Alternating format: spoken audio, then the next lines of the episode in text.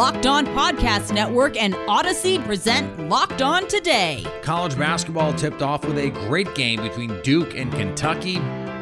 Vikings running back Dalvin Cook is now embroiled in controversy. And it's the second week of college football playoff rankings, and we already have one initial top four team dropping out. I'm Peter Bukowski, starting your day with the stories you need to know and biggest debates in sports. You're locked on today. Searching all major sports. Found. Let's start with the biggest story. Coach K's swan song season got off to an auspicious start on Tuesday night. The Duke Blue Devils beat the Kentucky Wildcats 79 to 71 in a top 10 matchup. Joining me now from Locked On Blue Devils, JJ Jackson. And JJ, this is Uh, uh, incredibly, this is incredibly it for Coach K. It is almost hard to believe someone that has been in our sporting life for this long may no longer be with us after this season. How how much do you think from from his standpoint is riding on this season in terms of his legacy because he's got another team that has the blue chip talent to go out and win a national title? Without a doubt, I think his legacy is solidified, Peter. I think when you look at Mike Krzyzewski, the five national championships, over 1,100 victories in the sport, the most wins all time, 12 Final Four appearances, has been very competitive and won many, many ACC tournaments and ACC regular season titles. The legacy is there, right? But you can always add to it. Why not go out and get a sixth national championship. That's Duke's mantra ever since 2015 when they won their fifth. They've got their sights on six. And for Coach K, he would love to go out on top. We saw that tonight with the first contest of the season, his 42nd year as the Duke men's basketball coach, going in the Blue Devils' favor. What a game, what a win, and what a start to a fun college basketball season. From your standpoint, JJ, how do you think Coach K's willingness to do that, to say, oh, I'll go get McDonald's All Americans who want to be one and done. How do you think that affects how he is viewed in the current college basketball landscape? I mean, he's been able to recruit with the best every single season. He saw what was working for Coach Calipari. They win their national championship in 2012. Yeah. The year prior, Duke secured the number one player in the country in Kyrie Irving, who went number one in the NBA draft following their 2010 national championship. It's pretty good. And ever since then, Duke's been recruiting at the top of the sport, and that's led to many, many wins for Coach Krzyzewski. Looks like Jon Scheyer is going to be able to try and do that, replacing Coach K. But at least for this season, you're right. It was Trevor Keels, it was Paolo Banchero that led the way for the Duke Blue Devils, which was a pleasant sight for Duke fans to see. Yeah, we, we don't have to talk about where where Kyrie Irving is uh, now at this point in his career, so we'll just we'll just leave that aside let me ask you this as we finish up here. Uh, I, I love to ask questions like this on this show.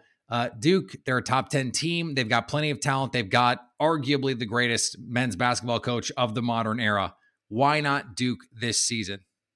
I, I, think that obviously this Duke team wants to win it all. They've set their sights on that. Like I said, sights on six a little bit earlier with the Duke basketball team that's the standard every single year is to win a national championship. I think Duke can very much so do that. I think that this team missing the NCAA tournament for the first time in 25 years, that was a bad taste in their mouth from a year ago. They're going to have fans back inside Cameron Indoor Stadium. That's going to create the greatest game day environment in college basketball. They've got to improve that three point shooting, Peter. Just one shot made from three point range from Duke tonight and it didn't matter. They still were able to, be, to beat Kentucky, who's going to get better themselves. Kentucky played without a couple of players who were injured already, so a great statement win for the Duke Blue Devils, and they are very capable of being the last team standing at the Final Four.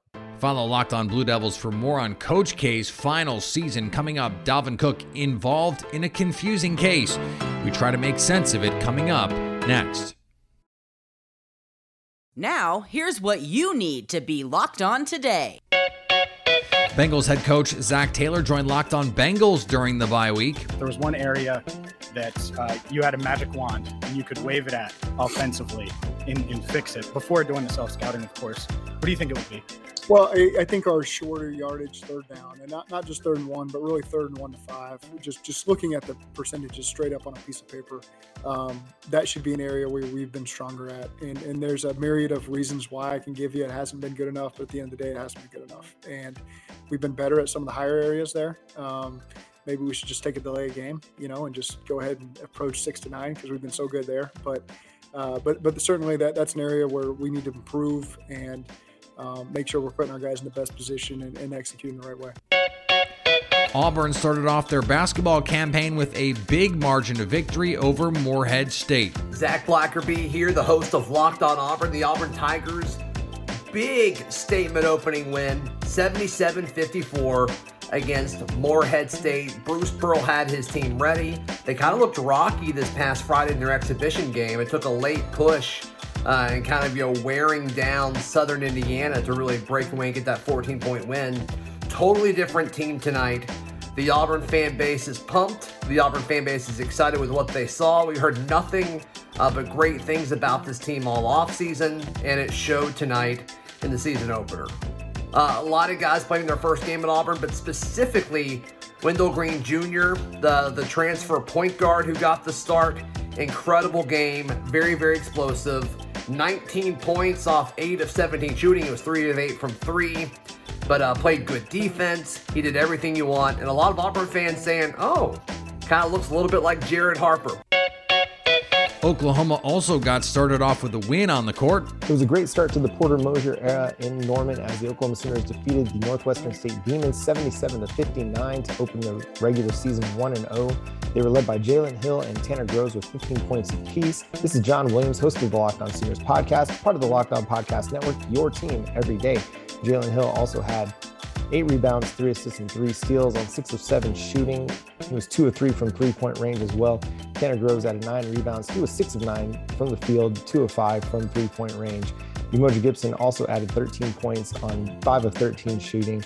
Jordan Goldwire, making his debut for the Sooners, had 9 points, 2 rebounds, and 4 assists. It was CJ Noland off the bench, adding 9 points for the Oklahoma Sooners, who start the Porter Moser era off with a great win and the Bruins scored all three of their goals in the second period, and that's all they'll need to beat the Senators. Well, it sure is nice to have some more traditional NHL rivalries back in play with divisions being uh, realigned post COVID as the Boston Bruins defeated the Ottawa Senators here on Tuesday night in possibly the most entertaining game of the season so far. This is Ian McLaren, host of Locked On Boston Bruins, and our Bruins did indeed beat the Senators by a score of 3 to 2 here on Tuesday night. Uh, the Senators missing some players due to uh, COVID, as well as associate coach Jack Capuano. All credit to them for, you know, making it probably closer than it should have been. Uh, the score was 3-2 in the end. Matt Murray who uh, came in with less than sparkling numbers, uh, made some key saves to keep his team in the game. But it was Patrice Bergeron who got a bit of a lucky bounce off a broken stick uh, to him in front of the net. He batted home the game winner past Murray. Uh, Derek Forbort added a very nice, nice goal earlier in the evening, uh, probably the highlight of the night for the Boston Bruins. That's what happened last night. Here's what to look for coming up on betonline.ag, your number one spot for all your pro and college football action. Here's some key hoops lines on betonline.ag for Wednesday night. The Nets head south to take on the Magic. BetOnline.ag has the Nets favored by nine in Orlando.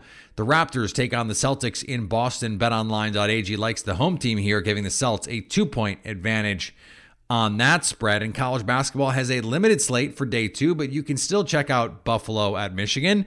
BetOnline.ag has this as the second highest over under total of the college Wednesday slate at 150 and a half. For all your gambling needs, betonline.ag has you covered. Head to the website or use your mobile device to sign up today to get a 50% welcome bonus on that first deposit. And don't forget to use your promo code locked on to receive your welcome bonus. Here is another story you need to know. Minnesota Vikings running back Dalvin Cook has been named in a civil lawsuit alleging domestic abuse, as it was reported by Adam Schefter.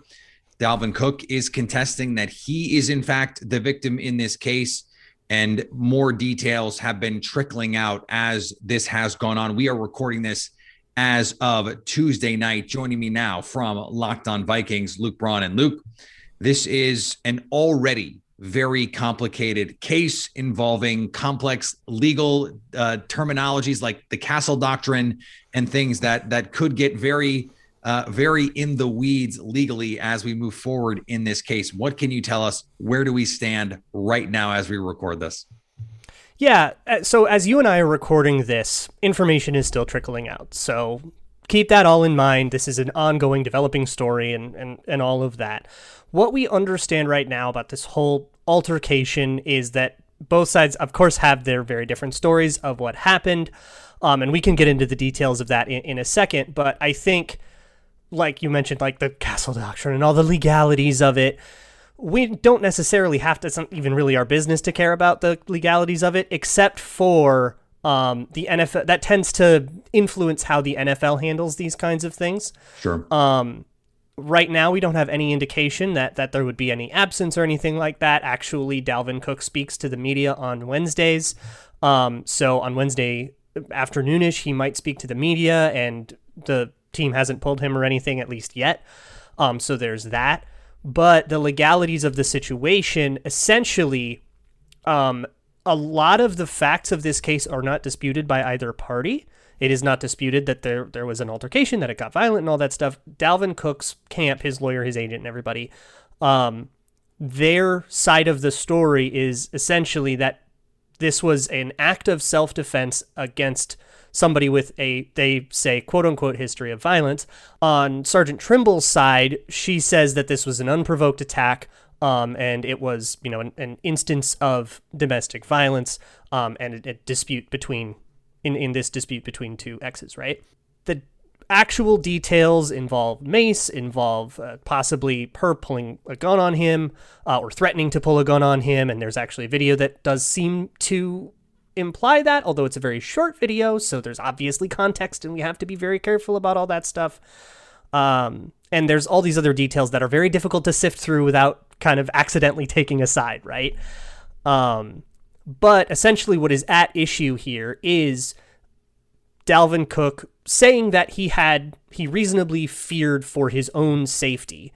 Um, and this happened in Dalvin Cook's home. And so in the state of Minnesota, it's legal to use reasonable force to try to remove a trespasser from your home. If somebody's not welcome, you can remove them. You can use your physicality to do that. So legally, that might be a very important part of this. And if it's an important part legally, it's probably an important part in the eyes of the shield as well. That is all very well uh, put. And, and it is also the case that there have already been photos trickling out uh, yeah. about about the the the damage that was done in this altercation to mm-hmm. the woman in question here and as we've seen before that can also spur the NFL into action in some cases before these legal processes play out right right she had a cut on her face she was bruised up there was very clearly violence happened she was hit right. Um, and, and, and again, these text messages have leaked. We we've seen some of yes. them, and, and we don't know at this point the the veracity of some of the things that are out there right now. Right, and the uh, the text messages basically were Dalvin Cook saying, "Hey, you know, I'm sorry, and I was in the wrong for for doing that. The situation got out of hand." Essentially, apologizing for it, which could have its impact on the, the legal situation as well. As far as I understand, there aren't any criminal charges. It is a lawsuit and a countersuit, um, which also kind of changes the texture and it changes the the actual wording and, and the actual like standards of, of proof and stuff for where this all settles. Mm-hmm. Um, so that's also an important part of it. Um, the texts that have leaked, the pictures that have leaked, that well, not, not leaked. They're all public information. They're part of um, Sergeant Trimble's lawsuit. Um, and that's public information that Star Tribune and other journalists have pulled. So yeah, all of that is is out there, and kind of like the Ray Rice thing, right, or like the Adrian Peterson thing a bunch of years ago. Once there's pictures, once there's something a little more visceral, um, and the public gets a little bit more uh, up in arms about the whole thing, that's when the NFL will be a little bit more spurred to act. Whether we think that that's the way that they should be approaching things or not, they tend to react a little more to the PR of the situation than you know whatever their judgment is on it. Follow Locked On Vikings for more on this story coming up. The second college football playoff rankings have been released, and there's only one question on anyone's mind: Is anyone happy with these except Georgia fans? Today's episode is brought to you by our friends at Built Bar. Built Bar is the best tasting protein bar ever. Period. End of story, but not the end of the ad read. If you haven't tried a Built Bar by now, you are missing out. They say it's a protein bar, but it doesn't taste like one. You have to try one of these amazing bars to really believe it for yourself. Most protein bars, don't taste very good. And the consistency is gross. And you just you you fight it. You're just like okay well i guess i gotta eat this because i, I need i need something. But a built bar soft covered in 100% real chocolate. And when you bite into it you know you're eating something different. It's more than just a protein bar. It is the protein bar that tastes like a candy bar. They're low carb low calorie low fat low sugar yet high in protein and high in fiber another great thing about built bar they are diverse in their flavor offerings.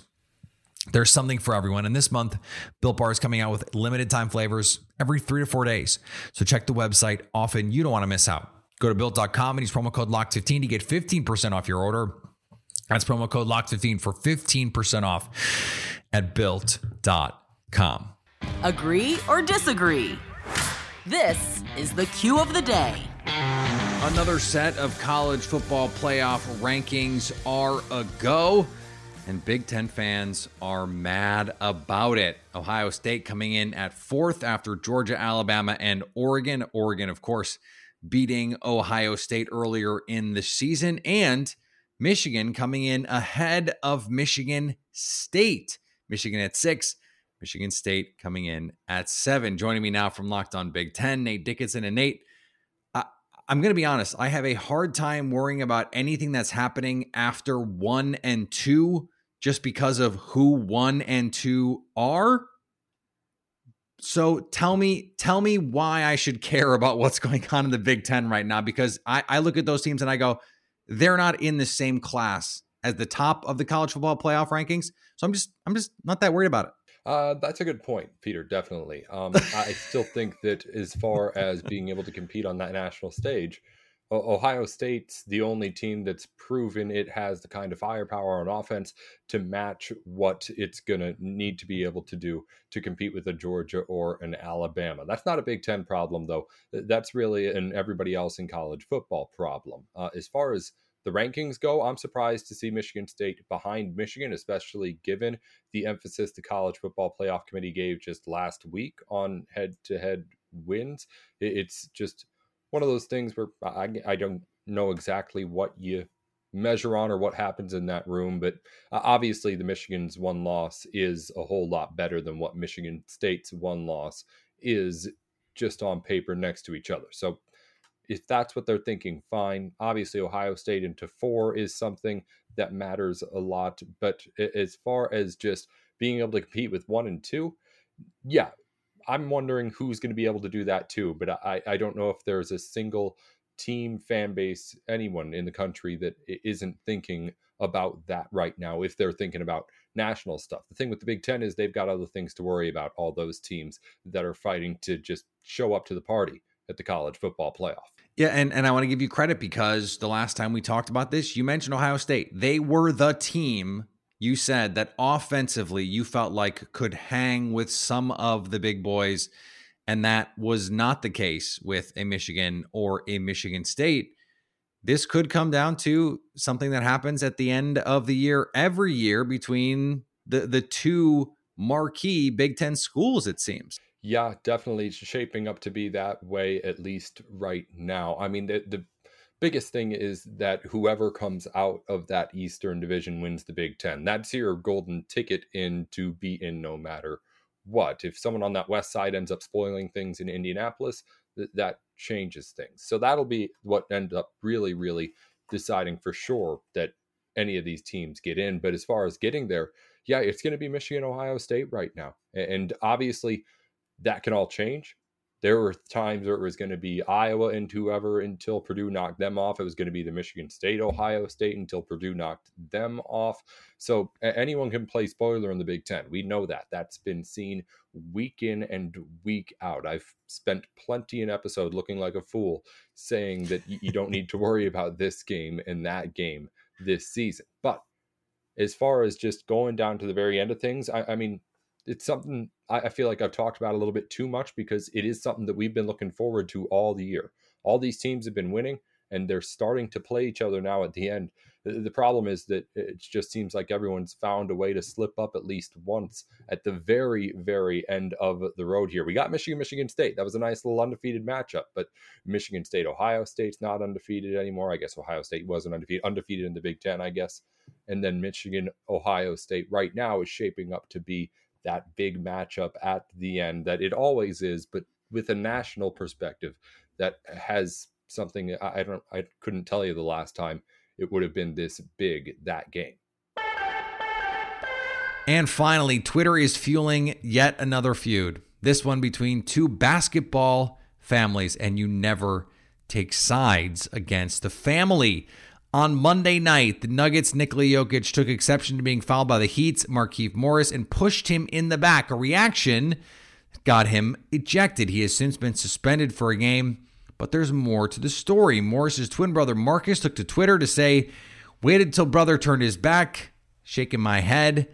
Noted, and then added the note taking emoji, of course, because you have to. In response, Nikola's two brothers created a Twitter account at Jokic Brothers, aptly named, and replied to Marcus Morris's tweet with, You should leave this the way it is instead of publicly threatening our brother. Your brother made a dirty play first. If you want to make a step further, be sure we will be waiting for you. Signed, Jokic Brothers, like they're your grandfather. I that's that's the part that's just chef kiss perfect for me.